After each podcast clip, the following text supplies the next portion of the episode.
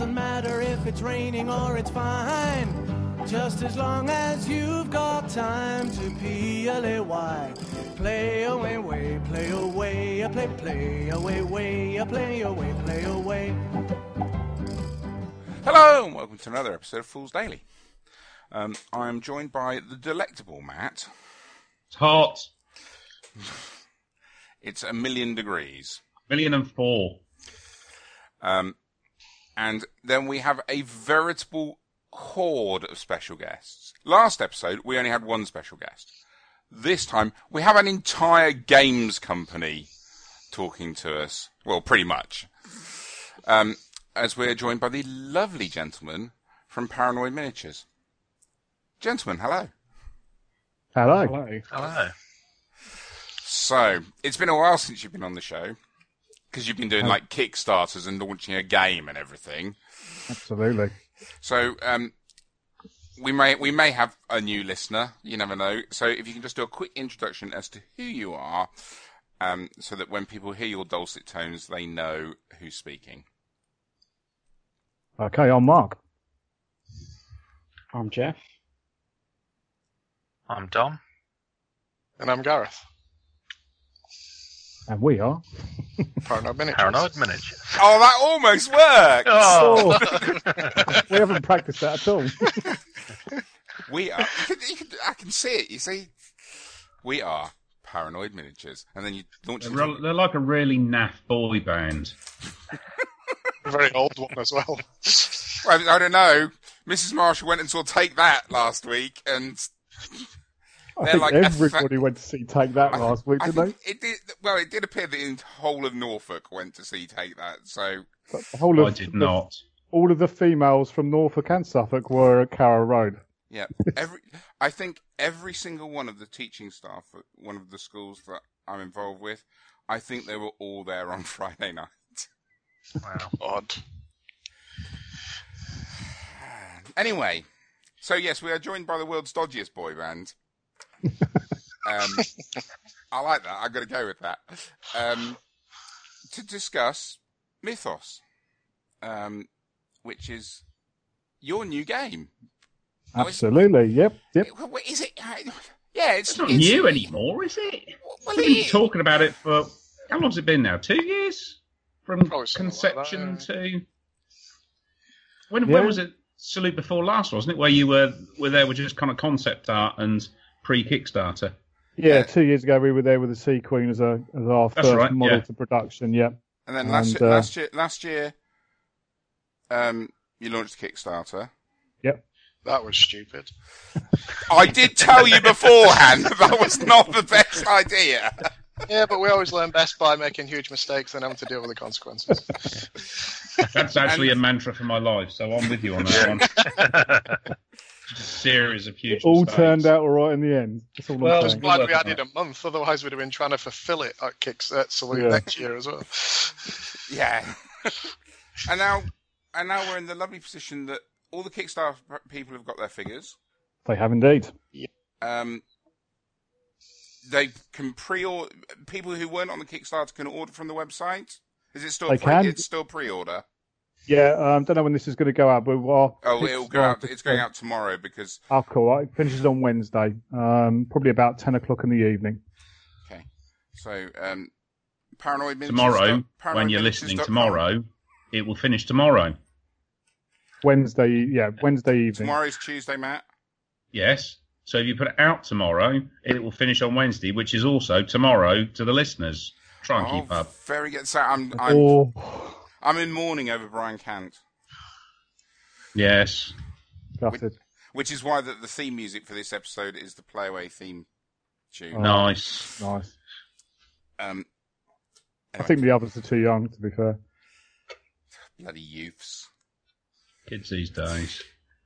So you can people have got the miniatures. You can go and buy you you can go and pre-order them, and then are they go, they're going to go and release a, like a regular thing at some point. Yeah.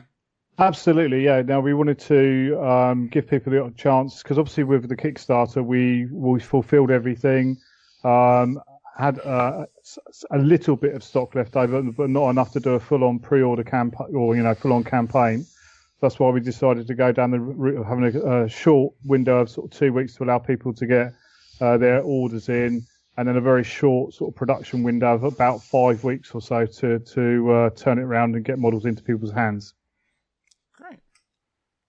Great. Um, so uh, there's been people. I've certainly seen quite a lot of feedback about the game. hmm Um, Facebook group is pretty active actually for Yep. for a brand for a brand new game. Yeah, we are the hidden ones. Little plug there. Yes, that's all right. I'm I, I'm, Put it I'm, in the gonna, show notes. I'm putting you in because I like you. I'm putting you in the show notes and everything. oh, excellent. Um, Matt and I have played. We played last week. We did. So, I suppose first question is how do you how from your point of view how has it all gone? Um, take the sort of few strands of the pro- the project. Obviously, you've got the design and production of the miniatures, um, and that went uh, really well. We hit hit a couple of speed bumps during the course of the the year the year, but nothing that we hadn't factored in. And in fact, you know, we, we it allowed us to create um, sort of redundancy through the process now. Whereas we, we've got access to, to more people, we've got access to more processes. Uh, so from the production side of things, the miniatures the, that went uh, as well as really really as we could have hoped. Um, with the sculpting, we learned a lot of stuff during through the course of the sculpting process, and then onto production. We did we did learn as each faction we did we we learned even even more. Um, so that that went well. Um, we decided partway through the year to give something back to backers. Although we were giving free models out to people that backed us at a certain level, we, also wanted to give something else away, and we thought that a physical rule book would be um, a nice gesture to, to to say thank you to people. Um, so that was an addition that we put in, and the production and pro- the producing and production of that again went as well as we could we could have hoped for um, in in sort of delivering a final final product free of free of charge to people. Um, and then obviously we've got the game game design, which I'm sure we'll we'll talk about in a bit. And I'm going to let some others talk while I uh, have a think about that. Okay, so so let's take let's take this through. I mean, first off, you have to. I mean, you have to be congratulated that you have taken a concept yourselves and turned it into a playable game with actual real miniatures that people have got in their mm-hmm. hands and stuff yeah. without really any background in the games industry, without using one of the big production people like you know various other people have done. Yeah. You've done. You've effectively done it all yourselves, and you know, reg- regardless of anything that happens beyond that, you have to be applauded for that because it's massive. It really is. Thank you. Thank you. Um, No, that's appreciated. It's uh, the five of us. Yeah, definitely. We we we we drew our own path, and you know we had lots of contact. You know, when we go to Salute and other trade shows, you meet up with people and you talk, and you know it's there is a community out there for indie producers, and you know we've been talking to lots of other companies, but yeah, no, we you know we've done done we've done the fulfillment ourselves. Actually, Gaz is flat done the fulfillment. Um, Yep. Still got a room that is a warehouse. Um, so yeah, we were doing 12 hour days towards the end of that, um, packing, checking, or I say checking, packing, you know, and, and getting everything sorted. So yeah, it was, uh, that was a, a busy couple of weeks. so I mean, the post office was really happy when I turned up with 112 boxes. I'm sure they were. Well, they were when they gave me the receipt afterwards, anyway. Yeah. So, and, so let's ta- let's tackle the, the bits in order, and we'll give Mark time to think about games design. So we'll do that last.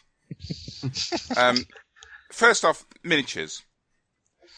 Um, what worked well for you, and what didn't work well for you? So, if you were, if we, you know, with hindsight, what would you change about where you went with the miniatures? Um, I think with the miniatures, we, we did take a lot on board from the community that we had at the time. Um, we talked through stuff like what the game's based around, which is horror, and the fact that most monsters in most horror games are not horrific in, in any real terms. They're they're bulked out and cartoony in a way. Um, and the community did say that you know that was that was something that really with this type of game they wanted a bit more Lovecraft. Mhm. So we transitioned to true scale from uh, what was originally you know 28 heroic, what you'd expect. Um, so yeah, lots of lessons to be learned from there. Um, and that was a gradual process from the first miniatures, which were the Priory, all the way through to the last miniatures, which were the hidden ones. And to be honest, it's still an ongoing part of what we're looking at. Um, I think you'll see transitions in poses and how models are built to try and protect more brittle areas that you're going to get with true scale miniatures. They're not really your chuck in a case and shake up and walk to an event. They're more of a boutique set that you get one of the good carry systems for. And um, when you look at some of the stuff, some of the final models, especially such as say Click Clack, he has a number of tentacles on him that are quite thin, and you know you're looking at using tweezers to put them on, but the way he's been built means that the arms actually protect them because his claws are in such a shape that unless you slide something up through the gap specifically, if he was to rattle around, even those those smaller areas will be well protected. Um, so yeah, I mean it's we got redundancy, like Mark said, in uh, what sculptors we use and the uh, the direction and how to go through the performers and what you expect from a sculptor, how to deal with each individual one, and uh, how to give feedback was uh, was a large part of a large learning process for us. Is everything 3D? Is everything digitally sculpted? Yes. Yeah. Yeah. Yeah. Um, I would um, say it is the way ahead. Uh, um, and that's no disrespect to, to the original methodology. But um, when you think of our first model had 26 items that needed to be changed um, because we weren't quite um, zinging at the time with the guy that we were using. So our our ideas and his ideas, we were trying to get them together and get our understanding of what we could and couldn't do as well. And uh, if that had been a physical sculpt, making 26 changes, of which two or three would have been quite drastic, would have been a you know a resculpt of whole Yeah. sections of the model rather than a you know come back in two or three days and I'll have that sorted for you. Right. Okay. And how about um, the way they've been cast and the material and things? Yeah, I think um, we're pretty happy with what they are. They're a high level of resin with a low level mix of plastic. So when they do, if you do drop one and it does break, it generally has a really clean, sharp, flat edge, which means reattachment's good. They've got a level of flexibility in them, which I found with um, Abigail because she has a pickaxe out quite wide, and with the Crypt Guardian, the large bug leader, um, because when I initially stuck myself to him as well as put his legs on, and then swore for half an hour trying to cut myself off him, um, I got the legs at the wrong angle initially because I was swearing and, and other things moving around the house trying to kick stuff out of the way.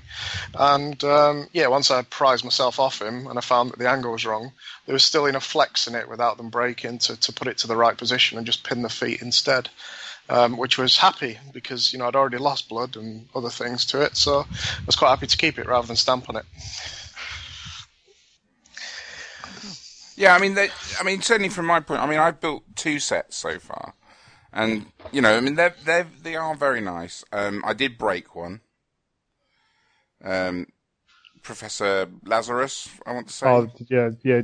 Was it the sword? I think. you said, yes, his sword. Yeah. went Boing! um, Okay. but I I I I, rebu- I rebuilt that, um, and so I, I built the Priory. They were they were fine. They were fine on the whole. Um, apart from apart from breaking his sword cane. Um, on the hidden ones, what did I have? Um, M- Molly's tentacles are a bit of a pain. Yeah, yeah, I think that's a tweezer job, It's just to get the angles. It's to get well, well it's to- it's the thing that I actually struggled with, and I had to go back to the website and look at the renders, and then look at the pieces and the, which tentacle goes where. Oh, Yes. Okay. Yeah. That yeah. was that was a typical thing. But it but that wasn't my biggest bugbear, and this is this is really with the assembly. This is really my only bugbear. It is click clack, and Right. which leg goes in which bloody hole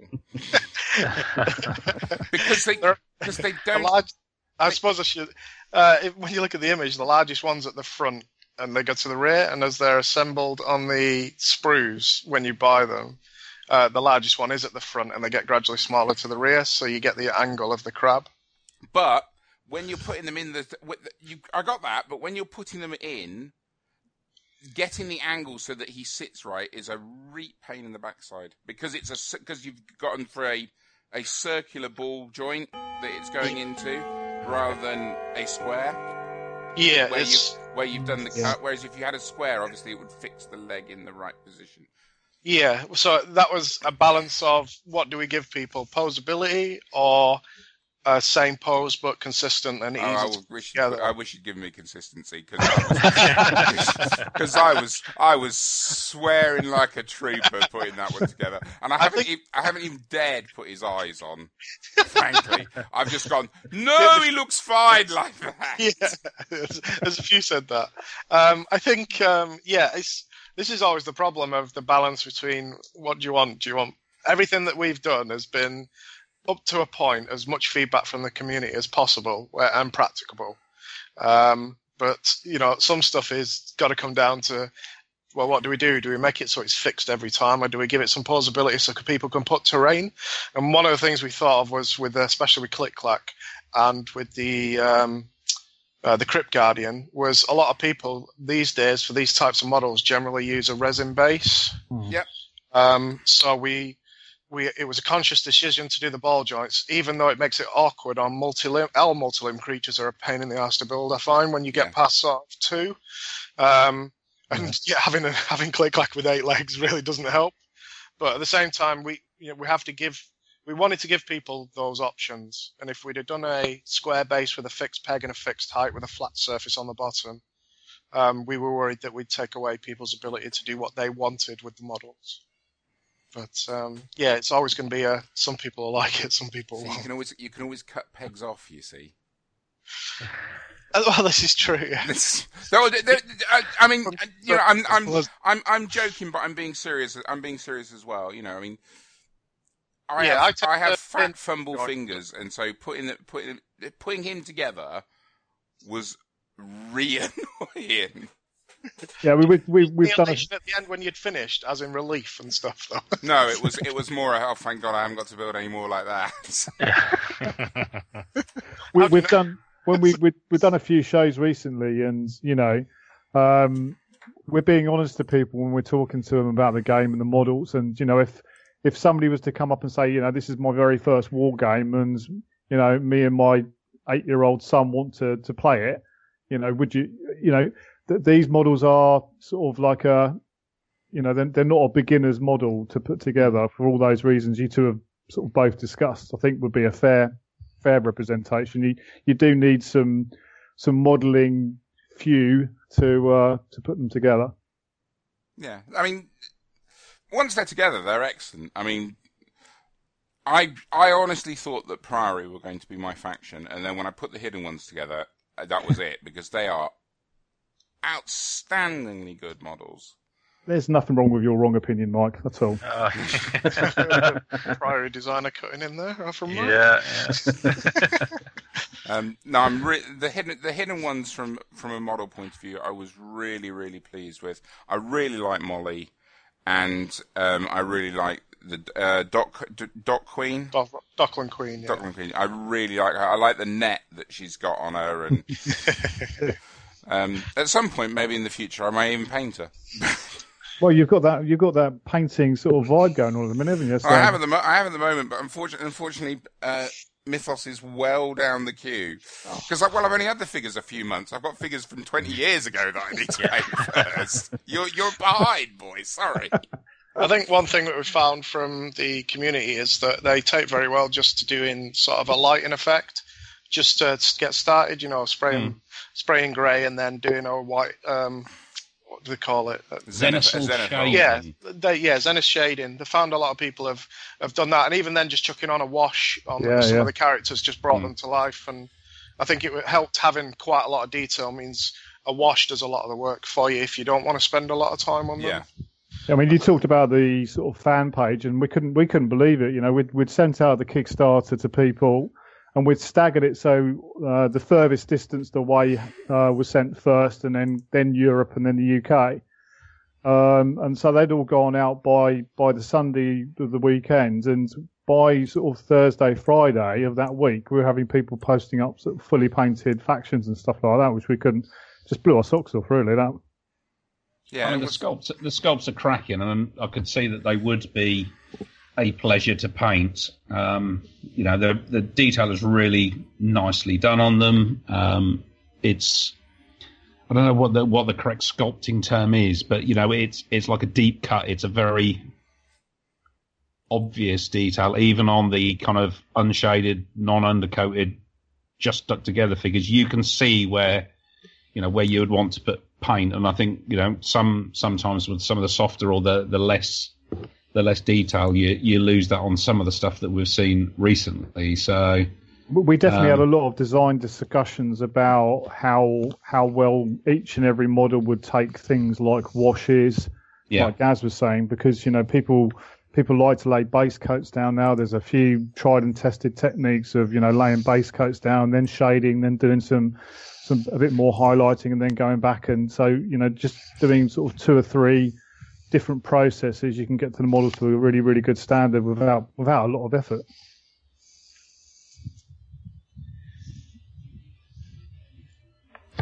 silence. yes sorry i was deep in thought Oh, it's a rare it's a rare occurrence so what, what what faction do you think came out the best? What one's close? So that's an unfair question. Let's try. What one's closest to your um, the concepts that you had in your mind? I think we've probably all got a different take on this question. Um, We've had something similar when Mark and I recently went to where the hell did we go to? Uh, UK Expo. yeah, yeah. Mark's son was in the back, and he's for some reason he latched on Mythos the whole journey, and we designed a whole faction and all sorts in the time it took us to get there. Yeah. For him specifically, uh, but his questions were, "Dad, what's your favourite? Gaz, what's your favourite? Why are they Yeah. different?" You know, Yeah. it was like that for Yeah. everything. Which ones do you think turned out the best? And we'd have a different answer. Um, it's, uh, I think for me, as a complete package in how they go together, how they look, and the character they bring, for me, the Order of the Enlightened Path, the cultist group, is probably my favourite. Yeah, I've got to agree with that as well. For, for all those reasons, just the models look, look, the models just look how we wanted them to look. The James who sculpted them was just, you know, just was on the money with it all, all the way through, and they've got a, um, you know, they've got a completely different way of feel of how you play them in game as well. They've got a couple of really quite unique mechanics. Well, they are unique, unique mechanics for them. Now, were they the ones that were released due to people buying extra stuff through the Pledge Manager?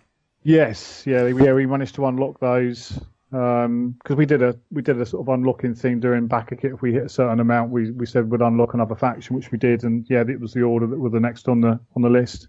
Right, so they're the ones I don't have then. Yeah, Right. See, okay, which means that I need to pre-order them. That's how we build them up. See what we've done there. Yeah, they're current they're currently the only faction that's where the the actual leader starts on his flip side, Ah, okay.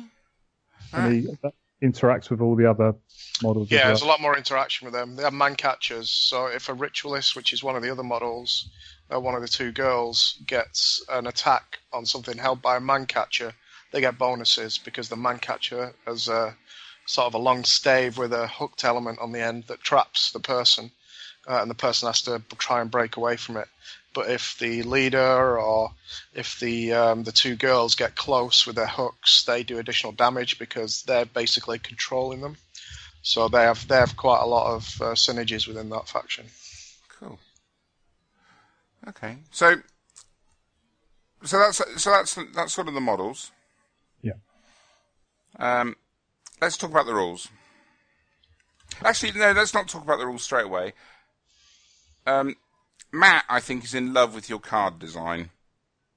oh yes Yeah, another couple of design decisions there. We um, we were we were always going to do stat cards, always going to do character cards. Um, you know, when we when we entered into the process, we were you know sort of thinking about similar things to other companies. You know, standard sizes, tokens on the board, um, you know, all those sorts of things. And as we as we went through it, um, we there was a couple of reasons. Obviously, we've got the flip mechanic, um, Yeah. which means you the, the wounds and the sanity. Unless you have a way of tracking it on both sides, um, it, it, was, it, was, it was a bit difficult. Um, and you know, we wanted to also clean up the table. So you know, we, So- no, no, no, no, no, no, no. More tokens. oh yes, yes. Um, well, that was you know that was the, that was the decision we took. You know, because we wanted to to keep the the the table, uh, the narrative on the table, um, and sort of not not have things on it that might break away. But obviously, other games that use tokens are they're perfectly, you know, uh, perfectly. You know, welcome to use That's them. all right. I'm sure. That's all right. I've come up with a plan for a mythos counter. There we go. Excellent, excellent. I think Uh, you can where- always add tokens as well because Uh, you know, where could you that's not a where, where could you possibly buy this mythos thing when you design it? Well, I, I don't know. That's... How about those bendy board chaps? They're quite nice. Yeah. I quite like them. I've heard good things. So yeah, Really? I've with the character cards, we, we, we sort of also took a design decision based on eyesight that we needed to upscale them as well because Hmm. There was quite a, quite a bit of information to put onto each character card with it. Because what we also wanted as well is that everything was on the card. Mhm. So it wasn't just keywords. If there was a if there was a, a trait or an ability, it actually explained to you on the card, so you didn't have to go diving into the rule book or booting up your iPad or whatever you were going to be using. So that then moved us down the route of just chucking the sort of standard size cards out and just upscaling them to what we thought was an appropriate sort of level. And that was direct Mostly because feedback Mark's again. old man eyes couldn't read it. Yeah. I mean, from my point of view, it was it was probably the bit of that first game where not it not that necessarily it was massively innovative because you know we have character cards in many other different rule sets, but the fact that everything was on there. So you've got the the slightly larger character card. I like the flip mechanic, although you know we've probably got some more games to play before we really kind of see the Well- benefits of it. Well, we, although I did, we played the I did like- thing completely wrong, didn't we? yes, we did. Um, but I did play Angry Kitty Cat quite nicely, Ah. so Oh, I good, like good, good. that. Good, good. So yeah, cat, and then cat was Yep, that was quite it. good fun. You got it. Um, but then, but then to have that kind of your, your sanity, the slightly smaller sanity wound card, which is that standard size, so it's easy to sleeve and use a dry wipe on. Yep. But the bit for me was the fact that you flip that and explains what all of the different kind of uh, the conditions are Yeah. on the card. I thought that was that was really nice because, as you say, there was no requirement for us really, from that point of view, to refer to the rule books for that at all. So that gets a big two thumbs up from me. Um, we just try to make it as accessible as possible. Um, you know, and and we've all you know um, been on that in that situation. We having to flick through the rule book, and you know when you've got a bit. When we realised we were going to do another tracking card to, to track the conditions and the sanity and the wounds and things like that, we realised we had some real estate on the other side of the card, and we put that to good use by putting all the conditions on there as well, which you could just quickly have a look at. Yeah, Yeah, wo- and as very you say, well. just mark, marking it on there so you can see, and you know that's that. I like the scalable scalability or the, the, the kind of cumulative effect of the conditions, Yeah. um, and how you've got the kind of the most severe, which you know it stays on there until you do something to get rid of it, or you've got the one that just happens to the end of the turn. Yeah. I, uh, to me, that that whole condition mechanic and the way it's recorded on the cards, that for me was the kind of thing that made me really kind of go, well, that's really clever. I really like the way that's done. I mean, the rest of it was all right, I suppose, as well. But, but that I particularly liked. Good. Yeah, so so the cards are good. The printed rulebook is nice. Um, it was it's nice to have. I'm always a sucker for having an actual physical Yeah, rulebook. well, you're, you're Captain Hard Copy, aren't you? I do, I do, I do like, I do like to have a hard copy. So having a, having a physical rulebook was very lovely. Um, now having we've been we've been nice so far. Um, we did have some issues during our Is game. that the time we've got? I think it's uh, yoga time yet, or We're going into a tunnel. sorry, darling, what was that? I'll be there in a sec. Well, it's all right. You can go. You just won't have a right reply when we slap you off. That's why we've got Jeff and Dominic, the rules guys. Um, we. I'll put, let's put it out this way. We enjoyed the game. hmm Okay, it wasn't. We have played games that we probably haven't even recorded shows about, where we bought a rule set, we've played it once, and then we've just gone, "Why would I play that ever again?" Yeah. Okay, we didn't do we didn't do the "Why would I ever play that again?" Okay, that's a good. That's a good so start. so no, I mean, you know, we like we like we like the we like the models, we like the um the whole background of it. Mm. Um, and there are some things that we're going to, you know, hopefully discuss that are at the moment are beyond your control because of where you are in the game's life cycle. Yeah. Um, but there are there were certain things, and to be fair, if people have read the um, the Facebook group, um, Paul, I always get I can't remember whether it's Paul Campbell or not. I always get with my two Paul, my two Scottish Pauls mixed up. Um, Paul put a, Paul put up a, a lot of commentary about it, and to be fair, I agree with a lot of what he says in that. hmm Um, so I thought if we went through if we went through it, and you can tell us why we're wrong. And Um, bear in mind, we have played one game. Yes, we have it. We have played one game. So, matter of interest, what scenario did you play? We played scenario number Kill. one. uh, Kill. scena- yeah, Kill scenario one, kill. scenario one because That's cool. Yeah. It just helps us because we didn't get what scenario. Well, we got what the guy the the feedback of what scenario he played, but not really what factions he used. yeah. So we Um, so, we so we so the more information we have, obviously, the more we can make an, you know, really look at it and see see what we're what we're dealing with. Yeah. So we so we played um, scenario one, which is the kill. Oh, Dave Maguire. Yeah. Um. So we, pla we played we played scenario one and um, we played Priory versus Hidden Ones. Matt was Priory, I was the Hidden Ones. Um, and the board was, you know, it was set up like a Malifaux board, so there was plenty of terrain on it. Yep, sounds et about right. That's et that's cetera, et sort of, cetera, that's the sort of level of train we were aiming for. Um, so Is it usable terrain, or you're just channeling through between buildings? uh, both, Cool. both. Because one we- thing we found we had the game for our ranged elements is uh, a lot of people are not actually going up to the second floor and firing out of windows, which is kind of what the game was designed to do. So they they're just charging into combat all the time.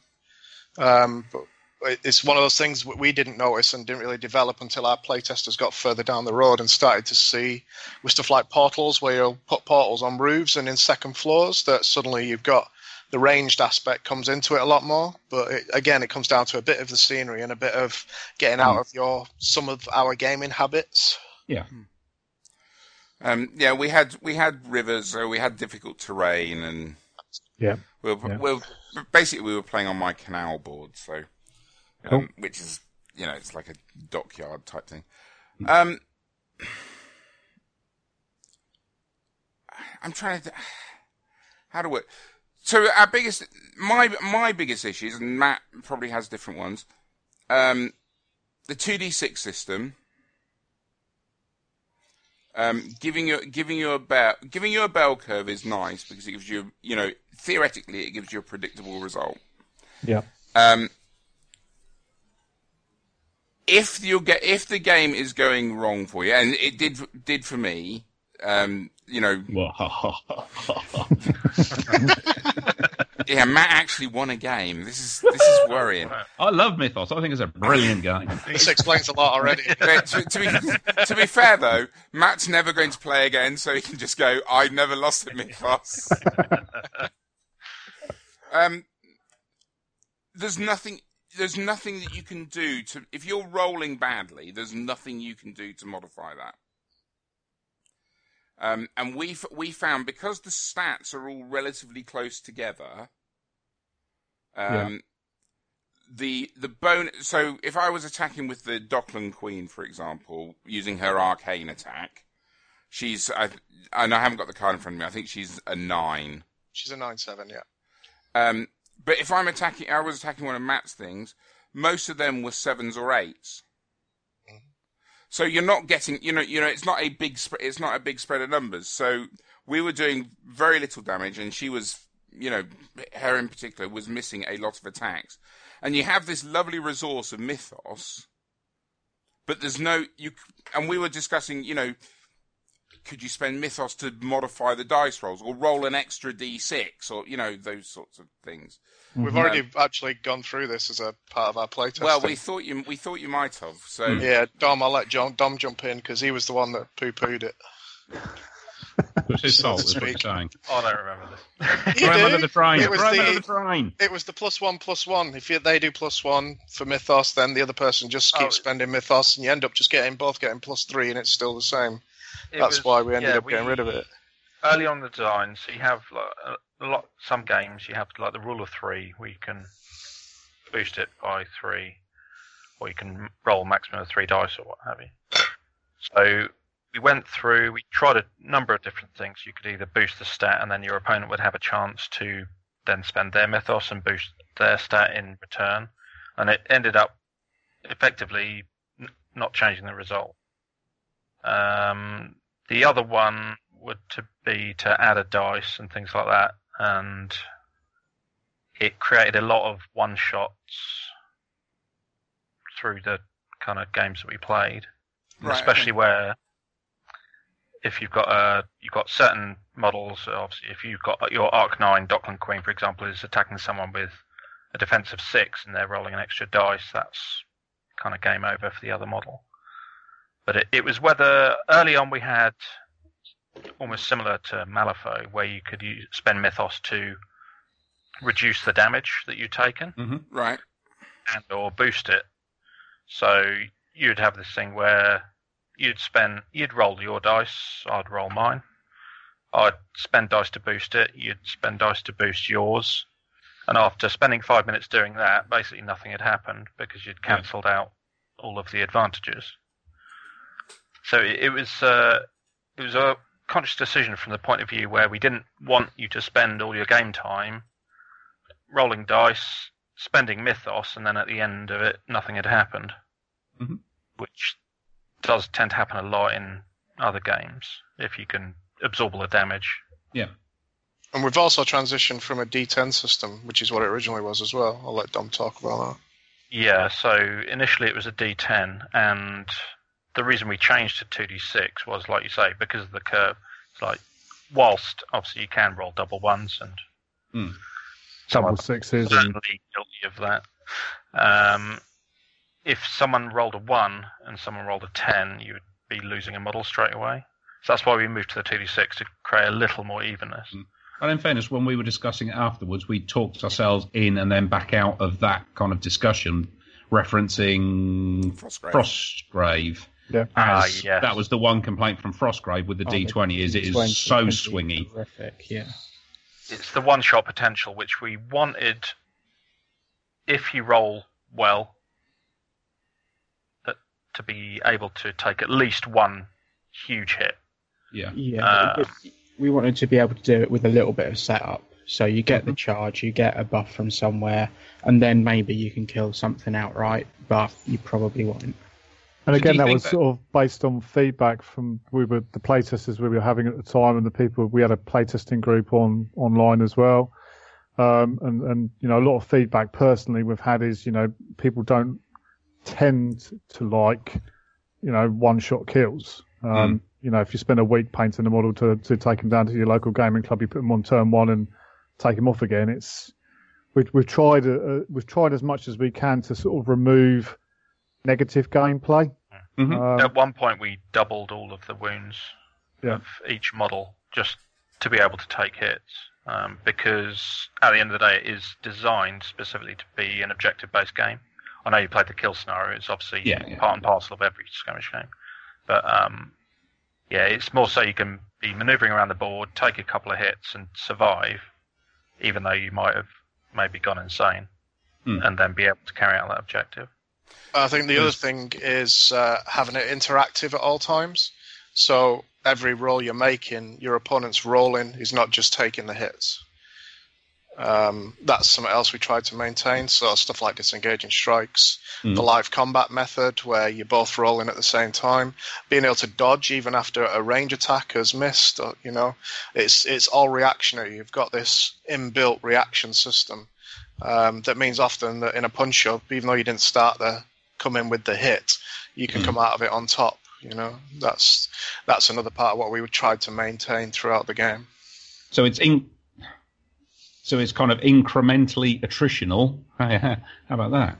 Nice. By by design, so that actually it is that you know you've got that ability. They're not going to knock seven ba- seven shades of feces Yeah, out of Yeah. each other in that first combat. we've winced when we've took 14 wounds in a single hit. Bearing in mind that's pretty much what most of the humans. Two more wounds and most humans are dead.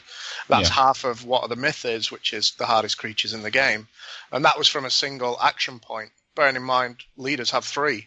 So it'd be a you don't want it overturned two and three because you've gone too killy too early when it's an objective game because you you're so far behind at that point you're going to be struggling to play out the game with a character down who's you know going to be a, an extra member of the team that you needed to threaten objectives and do stuff.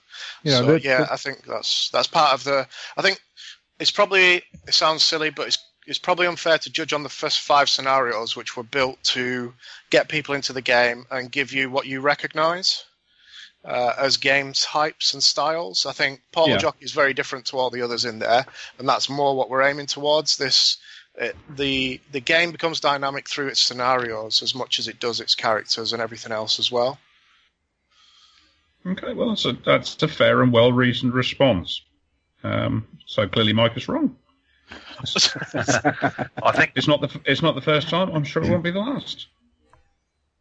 yeah, the Priory have more ways of getting rerolls and things, so that's probably if your dice are on the down low as the uh, Custo are another option because they get rerolls for objectives uh, because they got they've got a guardian rule. So we've actually catered to the bad rollers like Mark.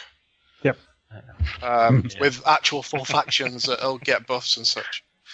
Um, Priory have a lot of board wide buffs as well for their indicator rules. So Yep. you know, um, again, that's to, to help the players as well as give characters and and, and interest to the faction and uh, Mm. as part of his background. Oh, so I was just playing the wrong faction then. Mm. Exactly, one hundred percent. Should have I- stuck and- with the original instinct. and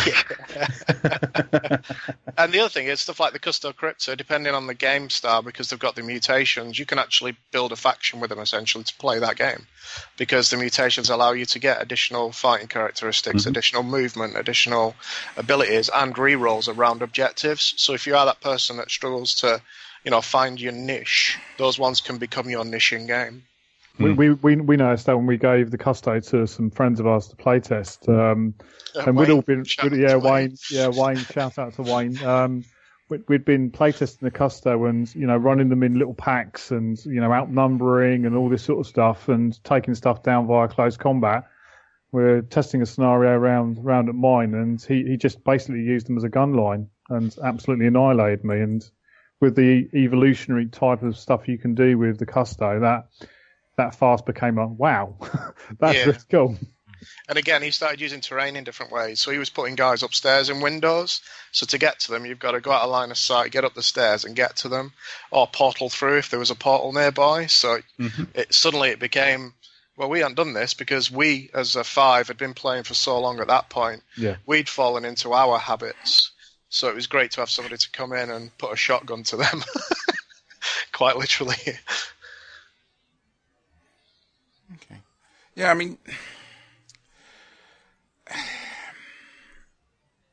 yeah, I can, truth- I can, I I can. suppose the truth of it is, it doesn't get play tested properly until it's in people's hands from from like the Kickstarter, um, because we have maybe what ten total, Mark, Jeff, Dom, probably outside Yeah. of us that have Yeah. played it Yeah. regularly and play tested for us. Yeah. So our pool is so small Yeah, that you know we're only getting, and we have to take the feedback we're getting because it's the only feedback we're getting. yeah. I mean, there, there were there were things. I mean, certainly, I never felt we. I did. We did combat. So click clack and um, Fisher King Fisherman King. Fisherman King So they got into combat with uh, Bertie and um, Guardian thing, though we played the Guardian thing wrong. Big ass mummy. M- Maharal. Maharal. Yeah. Yeah. Yeah, So, so, so they were off. They were off fighting on one side of the board, and then the other three were basically facing off against the other three. Um, and we didn't have any combat over there because we just kept on blasting with arcane and go and spending the mythos to um, So I was setting you on fire quite a lot. to do it again, and I was and I was m- taking away your AP. Yeah, making me um, Fatigue. fatigue. Yes, I was. Um, Yeah. So we so we didn't really have it. So we didn't. I didn't. You know, things like the blinding pounder, blinding powder, just never even considered because it was never going to be within four inches. And if I was going to be in four inches, then I was just going to get beat up. Yeah, well, that's an unusual one because line goes blind means you can disengage for free. So sometimes for the Dockland Queen, it's useful to have to actually allow her to disengage without taking a strike when she's weak. She, As an example. she lost. Uh, also, also it's good for um, if you blind a model as you go past them, uh, they they lose their charging bonuses. So it's another buff. So if it was up against a myth, which normally has a low range defense or medium range defense, there's a good chance you can take away its its massive buff if it wants to charge something. So there's a couple of good uses for, even though it's such a short range, It- because she's got three APs, you can essentially move eight and then attack four inches away. So that's you know it's a 12 inch attack essentially. It's another one of those objective. Yeah, I was going to say it probably comes in an objective because there was we saw no reason just not to go blast, blast, blast. Yeah. Yeah. if you're moving her across the board, yeah, it says try and claim an objective. You might want to blind a, a ranged attacker. Yeah, no, I could see. I could see. corner, I that could, kind of. I could see that. I mean, I'm as I say. I mean, we we've only played that one scenario, so. But I mean, certainly. I mean, I think that's certainly that's what she did. She just shot things. She blasted things. Uh, Molly blasted things. Uh, Lazarus blasted things. Yeah. I'm Um, feeling a The theme cat, here. the cat went mental. the cat, the cat went mental and actually killed her, didn't it? Did you it overextend was with like- the cat? no, I held I held it back for a while, and then just when the time was right, I did the equivalent of popping your finger up its jacksie. It went mental and scratched the bejesus out of her. Nice. Um, Cool. That's cool. The totem thing I couldn't w- I didn't work out a useful th- use for it other than extending her range. Um, Okay, the angler. Yeah, yeah, yeah. um, okay, yeah. Click clack event killed Bertie. Oh, I killed Bertie. Hmm. Um, Gosh. That was hurtful. You'll find that the angler, most of the familiars, probably maybe not blood, but are they they're the fast movers. They're the guys you send first to go to objectives or to close down a corridor of movement so that Hmm. your leader moves up behind them and they're essentially able to cast through them then. So Yeah. if you step out in front of it, they're going to at least cast once because you can only do it once, but you're going to take a hit on the way through. Yeah, no, I, I, yeah, maybe a lot of the a lot of the issues that we had maybe may revolve around the fact that we were playing scenario one. Which is Uh, good because it's the best one to. I think they're always the best ones to start is to have a puncher. Um, we certainly we we we we did our very best to burn all our mythos. Yeah. Um, Yeah. because we were we were just we were just going, and then I'll burn a mythos to hit the trigger because I don't think we ever hit the trigger naturally. A sand trigger. No, the At the critical. The, yeah, Oh, whatever, right, yeah. whatever it's called, Yeah. Wha- wha- whatever it is in your terminology. the thing that you do if you get a twelve. Ah, Critical. Bearing in mind that's on 3d6 as well, so when you're charging, it's a lot easier to get. Yeah, no, no, Not no. You're a, Mike. s- not with Mike, my Mike, dice, Mike. apparently. Yeah, Mike was on that kind of natural seven bell curve for every time he threw three dice. So he Oh, should be God. happy with the 2d6 system rather than the d10. oh no, no, no. D no, no. D10s and D20s. I'm a whiz at Frostgrave because I can throw a load of 19s and 20s. Yeah, his dice are totally bent. TD TD6 TD6 was not nice to me. It really wasn't. The amount of the amount of it would not have been good. The amount of number fours and fives that came up. Um, and I'm and I'm going. Oh yeah, so I got plus nine, so that's like a thirteen. And Matt's going, I've got twenty. um, we did have people going to say now. So here's: a, is there any way to reduce to get sanity back? Not at the moment. Okay, No. right. Okay, that's good. That's- so we didn't miss something in the rule No, book. no, you've not missed anything That's yeah yet. in the asylum after the game. 'Cause I we- think the, the tracker the tracker can throw you a little bit as well because there's a lot of dots there, yeah, and yet the the trigger point is quite early. yeah, Yeah. And I think what a lot of people have not noticed is it's actually half the san characteristic of the character Oh, where the dot is. where Yeah. the dot is. So when you reach half right. your original san, that's when you're going to start having problems. And then the rest of the dots balance out that if even if even you got a double one, but you'd burned enough san to be all the way up the scale, then you'll still hit the, the critical on the table when you do the What roll did, we, for the what, did we, what did we have? We had Dockland. The Dockland Queen took five damage from something, so the sort of the mid-table result. Yeah. Um, and then I think eventually she went insane. She did go mental, yes. Yeah.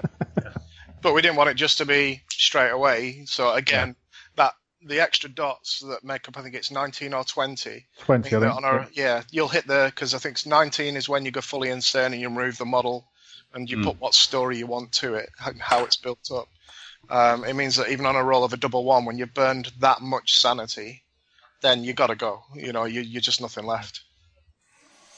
Yeah, so we had we had that we had that, but I mean we were the we were burning sanity willy nilly. Basically, we were just going, no, who cares? Um, Yeah. Yeah, and that, that's that's definitely the way you want to play, it, especially with Matt with the Priory. That you know, with with the Professor, his Mm. flip, you know, when he hits the five, if you've if you've got him in that sweet spot, then you know we've we've had games before where he's been devastating on it. On you know, Oh, he did. the, he- uh, yeah, he did get he did get flipped. See, I don't think I flipped any of mine. And Bertie's another one as well because he gets basically a charge Oh, flamethrower he was- shot. He was dead. Mm. he was dead. Uh, if I he, think he got, he He got, got put fatal, down. case, fatal case of crab. But I, don't- I don't- No. did I flip any of mine? Well, Fisherman King, you can flip at will. He's got the twin souls, so Yeah. you can Yeah. depending- But So you there was, he was he was he was fighting in combat, so there was no point in flipping to the No. range side. Right, But you always flip into the range straight away because before you'll normally not be in combat before he's throwing stuff. Yeah, but you want him to walk up so he can hit things. But he can still walk on the other side. Yeah, he can only, yeah but he can only walk once if he's going to throw. If he's going to burn is- that other AP. This is where I'm going to help your rolls as well. Uh, if he starts on the side for the harpooner, he gets a re-roll of his first range attack that turn as well. Yeah.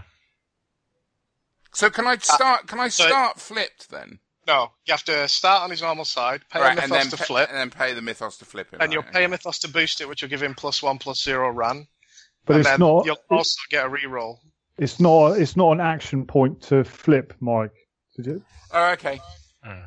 Okay. Yeah, you, you just pay the mythos and you can It's just flip. mythos. Okay. So that's a good way of burning his mythos. Okay. hmm So, yeah. So he didn't flip. Oh, the um, did Crab flip Click clack. when when uh, Oh, he flips. Yeah, when you When damage. she- Yes, because when she, she took- took wounds, didn't she she? took so she, fi- yeah she so, took five yeah, or more she wounds. takes five. Yeah, he so he went angry crab. Yeah. and him and the angler get the option That's to right. charge. The angler was dead. The angler was dead by that point. Good. yeah. And and we'd com- I completely played Maharal wrong with that whole. Um, all of a sudden, he becomes a static Static, totem yeah. again. So Yeah. that that really, I didn't read it properly and, until we'd kind of finished. It's And actually, a having vortex. read that, I qu- I really quite like that. Yeah, Yeah. because because after the game we were going, well, how do you flip them? How do you get them to flip? And so that's when we sat down and we were going because we did our usual thing of basically we rocked up with the models, we rocked up with the cards, and then I read I read the rules I read the rules out and we went, yeah, okay, we understand that, we understand that, we Yeah. understand that, and then Yeah, we, we did played. the equivalent of putting an IKEA bookcase together without actually bothering to read the instructions. So and a few bits left over. I'm Yeah. sure you read the first sentence of every paragraph. No.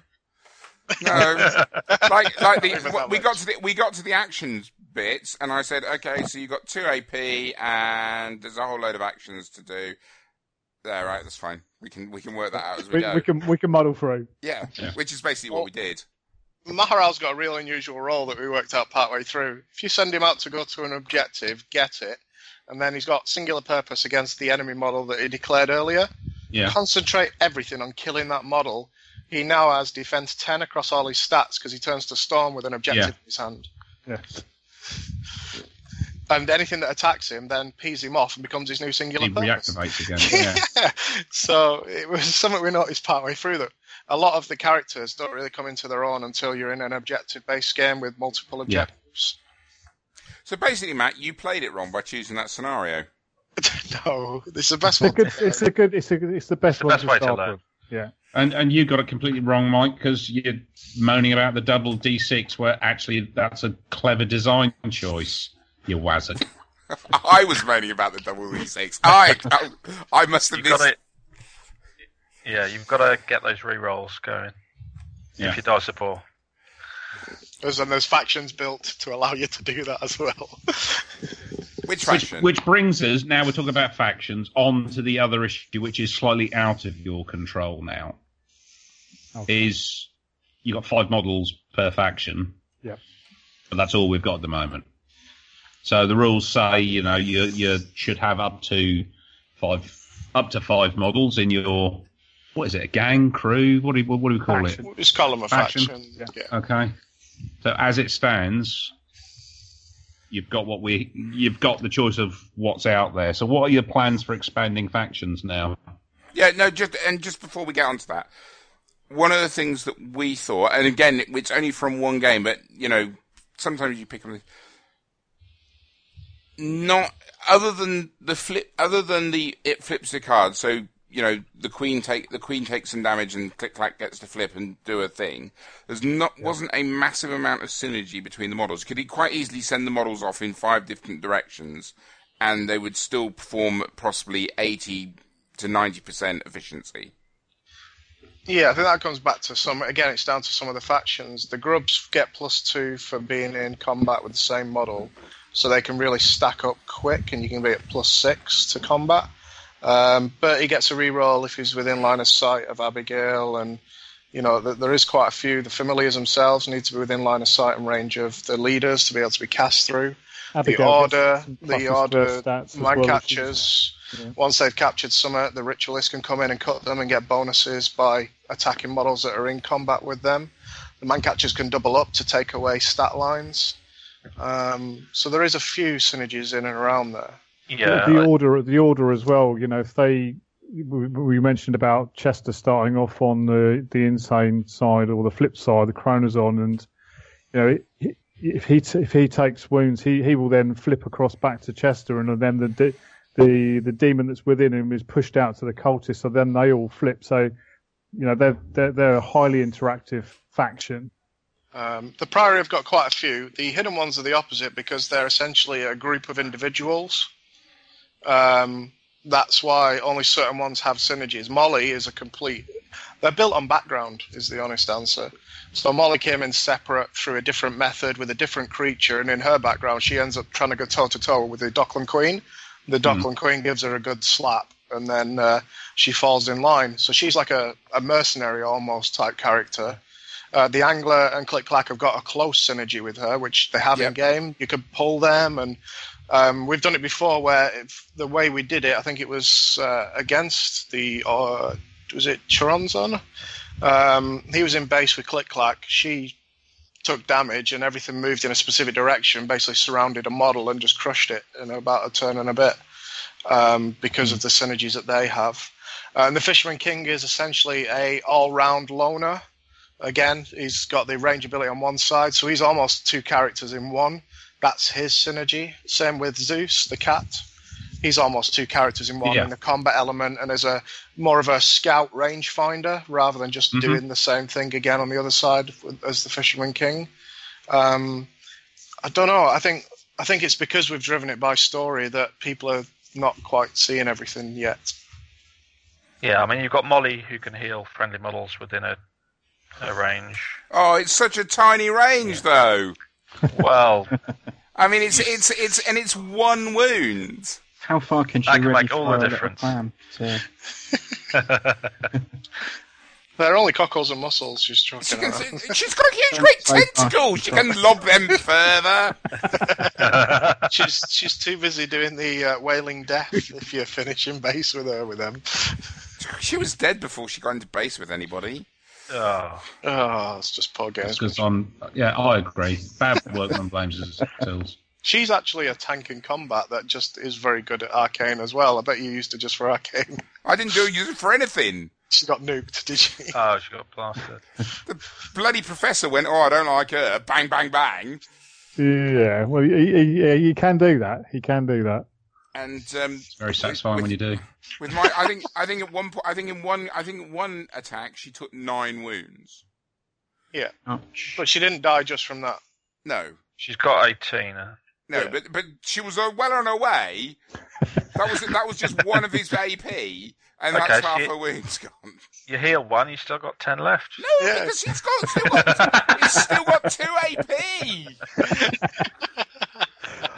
He he is a leader as well. He You've got a- to utilise cover. His leader was much better than my leader. This is this is where you, I think this is a big part of the game is um, drawing attention with the right characters and and interacting with the enemy in a certain way. If you just put a character out on their own, they'll generally get nuked in this game. You've really got to think about how you transition around the board. Yeah, Matt. Shut up. I won. You're a loser. I wait am, I am until a wait until you get the option. If you play the portal jockey and end up in base contact with a portal in the middle of a fight, you can choose to disengage, but you disengage by going through the portal, which means you have to randomly roll which portal you come out of, and you might come back out of the same one.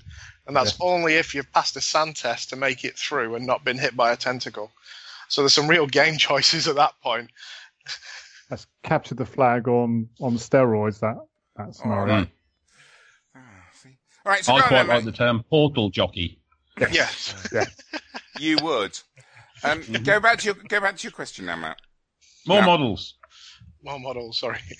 Okay. Um, well, I mean, yes, we've we've got um, more factions in the bag, as we've mentioned before. We've got the Brotherhood, um, who we didn't get the chance to to fully re- fully realise through the Kickstarter.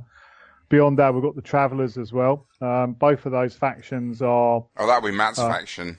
yeah, I mean, the, the, the, the Travellers are, you know, a, a departure from what we've done before. Very colourful, um, lots of uh, flowing lines to them. Um, that's Jeff's faction. So, Jeff, do you want to come in and talk a bit about the Travellers? Uh, yeah, sure. They're, you know, travellers, gypsies and whatnot. Travelling. oh, sell us, Jeff. Sell us. Wow. Thanks for that. Sold. Um, so Brilliant. you've got uh, it's like a travelling carnival um, type of fair. You've got the leader as the ringmaster. Um, you've got the the fortune teller who's just going to be chucking curses around at you and debuffing your stats and everything. Um, and the familiar and the myth creature are both things that she can summon. Um, and then the the odd guy left is uh, like the strong man who's coming at you with a big old hammer because big old hammer. We have talked about uh, the expansion of the factions themselves as well. So we've got a couple of character types locked down, such as specialists, um, which are guys built specifically to to be a you know a bit of a monster within the faction that are humanoid. Um, we've got the three quarter monsters, which will be called legends. So we have the myths, which you've already been introduced to with the likes of Click Clack Maharal, and they're the full blown monster. But a legend is just a, a slight slightly toned down version, um, but still killable, you know, and really useful to pair up with a human to go and take on the bigger stuff. Uh, and then we had what was we were talking about, um, literally a synergized group. Um, so, for example, um, the they're going to be the grunts, the henchmen, um, where they work really well as teams. But once one dies of the say the three, then they become a little less effective. Another one dies, become less effective. So when all three are alive at the beginning of the game, you know, you'd, you'd be cutting around. It might be like for, for the hidden ones, it'd be dock workers that have been twisted a bit by the Dockland Queen. Um, and you'd, you know, they'd work in synergies together as a team. Um, and that was something we were going to add. And we were going to talk to the community about which way to go because a five model faction and adding a model to each faction is essentially the, the same process. It's five models, so that was going to be something we brought to the community. Yeah, yeah. What, what the, you know, overall, way what, would you what like would to people want to see? Yeah, yeah, yeah. Exactly. Well, so, so long as the um, this team one isn't actually deployed as a unit, but is just three individual models. It is, yeah. You can buy. You'd be able to purchase one, which would then be just have a basic stat line and be like a familiar level. Then you could purchase two, which would bring them up. That both of them would be a bit stronger, so they'd be more like the what we call the followers, the Berties, the Abigails, the Fisherman Kings. And then when you bought three, they'd be not quite a leader, but they'd be like the three quarter monster. They'd be very tough and and very useful um, as as a group. Not necessarily having to move and have a synergy. Um, Well, yeah, would, would they would they would they all have their own separate AP? Yeah, Yeah. yeah. Okay, because Yeah, that's They'd because all individual characters. It'd just be their group dynamic would help and improve Right. the team. Um, and it might be that some work really well in close proximity, like the grubs do um, for the Custo Crypta, or it might be the opposite, where they, they work really well, you know, supporting each other from distances. Uh, And we'd base that on each faction on, on the character types that we choose. Okay. But ideally, Sounds a good. mixture of both throughout Yeah. the five faction range. Sure. And so, so is your initial expansion plan new factions, or is your initial expansion plan? I, am confused as to which way round you want to do it. Uh, that was going to be something we brought to the community and asked the question of because if the community, if there isn't enough backing in the community, and then people won't buy them anyway. So we were literally going to do a poll and talk to the community and, and get some feedback from them about what they'd want: an extra model for the pre-existing factions or a new faction. Okay. So those are the sorts of decisions we've got to make in, you know, not, not being, you know, a, a huge, a huge company Yeah. in by any way, shape or form, you know, to, to put an investment into a further five models. Um, we've got all the character art done for the Brotherhood. We've got all the character art done for um, the Travelers. Um, but we'd have to invest in character art for, and we've got ideas, like Gaz has said, we've, we've got fully fl- fledged ideas about characters within the factions existing, but we would, you know, it's in all honesty, it's not a cheap process to bring one model from concept right the way through to production. It's Yep. you know, and, and timesing that by five or timesing that by ten. If people said that we want you to do both, can you give us an additional model and can we have a new faction as well? You know, we would love to be able to do that. Um, and if people support us on the on the pre-order campaign, and if they support us post that in, you know, when we go to, to, to full on retail, that will give us the funds, in all honesty, to be able to do that. Yeah, it's sell it's sell one and be able to buy another one from your Yeah. end. Yeah. Pretty much, yeah. Mm-hmm. Okay. So what other plans have you got? Campaigns. uh, Doing a new campaign at the minute that's going to be on the playtesting group. The first part of it's going to be on the playtesting group soon. Yeah. And it's probably it's like the first bit. bit's like no other game I've played. In that you, you you don't really although you're playing and you're fighting, you don't really have control of the outcome. It's just going to be this outcome. So, but there's an interesting method of doing it. In fact, Mark, go on. You, you could spill the beans as, a, as an exclusive to it. Uh, this is very much an exclusive. Um, so we, yeah, we, we are working through the Sea Queen campaign, which we promised to people, and it's going to be a uh, free download, free PDF, um, and we're working to get that put together now. We've been working on it for some time. Uh, we're we're going to do it um, as a sort of nod to Lovecraft and, and all the all of the other authors that brought the mythos together. In that we're going to do it as as a, sort of like a book style um, project. So you'll start off with a prologue, and there'll be chapters to play through, and then there'll be an epilogue at the end. Cool. Um, the prologue we're working on is where the Sea Queen effectively hits landfall. Um, we've had to think very carefully about how we introduce her into the game. She is a demigod. She's the daughter of Cthulhu. Um, and so, you know, yeah, you can put her on the table and, you know, she would just annihilate everything. And that, that's just the way she would be statted. But what we've decided to do is introduce you to a, just a small element of what she can do. And that the prologue will be um, you'll be setting up um, on a three by three table. The deployment line will be you'll be setting up on an 18 inch line. Um, so 18 inch deployment line on one side, 18 inch deployment line on the other side. So you you guys are going to be facing off pretty much as near as you can get. Then there are two um, potential Sea Queen deployment spots um, either either side of the um, board. So if you were to look in from from your from a player's perspective, there'd be a left hand side, it's six inches in from the centre, and on the right hand side there'll be a, another deployment uh, six inches in on the centre line. Um, whoever scores the first blood victory condition gets to choose where to place the Sea Queen, um, and then if, once she's deployed, um, each player activates. But as soon as you've you've activated, player one activates, player two activates, and then the Sea Queen activates. Hmm. And then we have basically an AI table that you'll roll on um, to decide on what she's going to do. And the, the victory conditions is the la- the mod the, the faction with the last model standing wins. As she just walks through everything and smashes it up. Because you can't really stop. But she does that in new and interesting ways. Cool. So it's more of a. We're calling it the prologue because essentially you're not in control of this game other than the fight and trying to stack the odds in your favour to be the last person that she knocks down. Yeah. Yeah. Um, but essentially, it is just an introduction of her and how strong she actually is. She walks on and knocks everybody out. Cool. Okay. good. I like the book So- idea a lot. So it's something a bit different, and then each of the scenarios will lead into. So essentially, you'll be able to play through the scenarios, and you can have a short campaign. You can play it in different ways. You can play where characters come back every time. If you wanted to play it hardcore, you could play it where if a character dies, they die.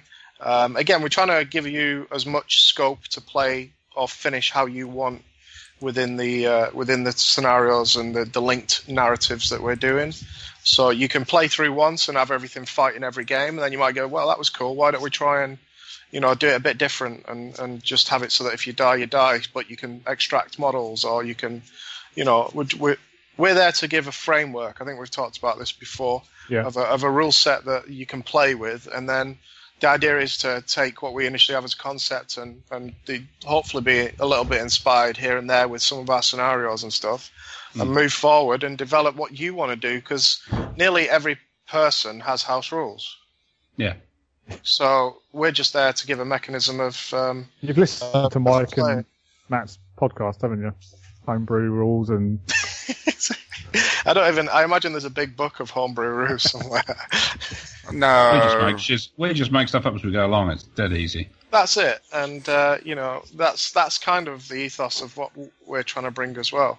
Um, Not that we're making stuff up as we go along. We do play test a Well, lot. we are.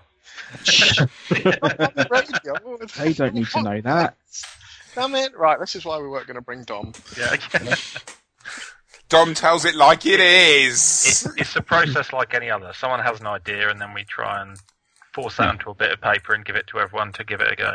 Yeah, and only by getting feedback from people do we ever get the chance to find out whether it was right or wrong, you know, and, and what changes we want to make and what changes make sense and, and what changes we can, you know, take on board and move forward with.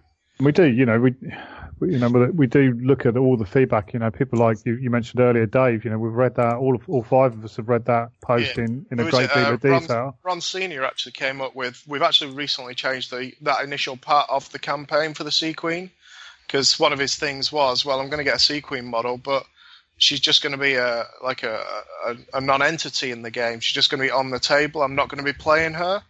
Hmm. Uh, and although we've given an AI deck to it to make it fair um, in this first game, um, she will be on the board. She will be, you know, somebody will be rolling dice for her, be it if you're the friendly or the enemy model at the time. Um, so essentially, you will be playing as the Sea Queen, as a demigod, walking around just kicking stuff up the arse. Best place to kick things. Yeah, definitely. um, and moving forward, we're looking at other campaigns that are campaigns. Probably the wrong term. Uh, narrative scenarios is probably Yeah. what I'd prefer to call them. Um, I've got, I've already got a couple of them down for the factions. It's called the Getting the Gang Together, where you start with a single model in a in a setting, and you're trying to escape the setting and meet a second character of your faction. And gradually, over five scenarios, you meet every model in your faction, and then have a bit of a, uh, you know, a get together at the end and smash something up, and and you move forward into the game as as as a method of getting used to the rules. Learning your character's abilities and how their synergies. We talked about synergies, how they work. So the character introduction process will be, say, the professor being chased by cultists through the woods, and Bertie's at an airfield being a pilot at the end of the woods. So you mhm. might have a rolling board for that one where you could play quite a long or short game. And you get to Bertie and the fuel's not in the plane, so one of you's got to protect the other while they fuel up the plane and there's cultists coming in. And then if you both escape in the second scenario, you're in Egypt and the, the guys are all starving, so they've decided to find Zeus and cook him on a spit. So prof's really worried about the cat. He's off there trying to protect it. And so you meet Zeus, and if they all three survive, you move on to the next one. You know, hmm. you meet Abigail back in the US, and then back to Maharal, and and that would be our process of introducing you to all these characters. But hopefully, going forward, you'd go that well, that was quite cool. Let's let's change the order and change what happens, and make your own your own version of that then. And start with Maharal, and he meets the professor and tries to kill him, and the professor has to do something to keep himself alive. You know, we want you to build stories with these things. Okay. Cool. I'm, I'm all for story stuff. Hmm. Yeah, and I think it's for me that's the biggest part of what we've done. And most characters reflect what their background were. Most of the skills and traits that you'll see on their cards are totally related to, you know, Bertie being that stiff upper lip British man never wants to look bad in front of a lady. Therefore, he gets a re-roll if he's within line of sight of Abigail because he don't want to look like a prat. Okay. I think as well, you know, um, taking on board people's feedback, you know, we think, well, Oh, Oh. that was enough on that apparently. Bye, Matt. what did that was for a minute. What happened there? Uh, Man, Matt's gone. He said he'd, he said he'd had enough in a very quiet voice. just, just pulled the plug, I think. Good old Skype. it just on the, you know, we, I think what we'd like to do as well when we look at character development um, for the individual factions, and you know, potentially if we we be able, we manage to get the the new factions off the ground, is uh, to to listen to what people are saying, maybe maybe really think about some extremes um, and and you know really go into town with some of the stats. Um, you know, we, we did balance the factions. You know, we, we weren't playing, you know, when we were doing the play testing, we weren't doing sort of one faction on one faction and they're done and move on. We, we, we tried the best we could to balance them against every faction. And I think out of that, that we may well have missed some of the extremes that we could have, could have possibly done. Yeah, um, another thing is we've probably been a little bit guilty throughout the design process of uh, just taking things that we as gamers don't particularly like, that, that give or have the potential to give a negative gaming experience, and we've tried to take some of those out and possibly gone a little bit too far and taken too many of them out. Yeah, Dom's Wildborn at one point could pretty much fight all other four factions and win. And I they mean- saw it as a problem for some reason. Um, so yeah, we I think we've we've strove for balance so much that maybe we overdid it. Um, but that's good because we're starting to see that in the feedback, and then we we're reassessing it because of that as well. Um, I don't think we'll do any knee jerk reactions yet because we need to get a, a wider um, Yeah. a wider uh, audience Sample. of that feedback. Yeah. yes, Yeah, that was the word I was And, looking and for a lot of a lot of people, they will be like us. They may have played one or two games, and that's arguably it gives you a first impression, but that may not be enough to. I mean, you know, I completely played the Golem wrong for the first game, so I can't really judge on how well a developed character it is if I'm bloody playing it wrong. And I, I'm guessing there'll be other people out there who have had that same experience that will need two or three games to to really get to grips with the mechanics, but also the the how those different characters work, and perhaps the synergies that we, myself and Mike, didn't necessarily see the first time round. But I started to see reading the cards afterwards that Yeah. I would probably bring into the game the second and third time around. Yeah, I think for us, we found a big part of, like we were saying before, the terrain, multi-level terrain, because Hmm. we base ours in quite a lot of 1920s buildings, which were generally at least one tier. Some of them were two tier and higher. And having line of sight to a familiar that's in a window that can then see down onto a model that's past that building is essentially firing around corners. Yeah. Uh, so there was there was a number of things we didn't really realize until we played on certain terrain or certain scenarios. Uh, objectives is another thing we talked about. You didn't spend all your mythos in nearly every objective game. It costs you mythos to interact or pick up or you know move through portals. So everything you spent in the game you played, bearing in Mm. mind mythos doesn't cost an AP. Um, you could probably add one or two for every time you spent mythos. So Yeah. you really start to rack up your, your san levels. All right. Well, we've been talking for a while, so I think we ought to bring it to an end. To be honest. Yeah. Um. So, have you got anything else that you'd like to uh, say before we we say farewell? Uh, just a big thank you to all the backers. You know, thanks for believing us. Thanks for, for, for sticking with us for the last sort of 12, 13 months. Um, hope you like what you've got. Um, we did, you know, we did deliver on time. We did, did what we said we were going to do. Um, and you know, support us going forward, and we'll be able to bring new characters, new factions, and campaigns to life. We won't be able to do that, you know, um, unless we get the support. Cool. Yeah. Right then. So this should be enter- this should be entertaining. Um, Oh, oh. Right, it's it's all down to you because I can easily go. Um, I've been Mike. I thought that was a reason to just stay silent then and just leave it there. I've been Dom. Thank you, Dom. I've been Mark. oh, he cut him off. I've been Gareth. I've been Jeff. I've stopped listening. Is it just me left now? Yes. Yeah. Okay, I've been Matt. See, this will be seamless when I cut out all the bits in the in the mean. It will all it will be won't edit slick. it at all. Beautiful. You top and tail it and chuck it out the same as normal. Bye bye. Bye. See you later. Right.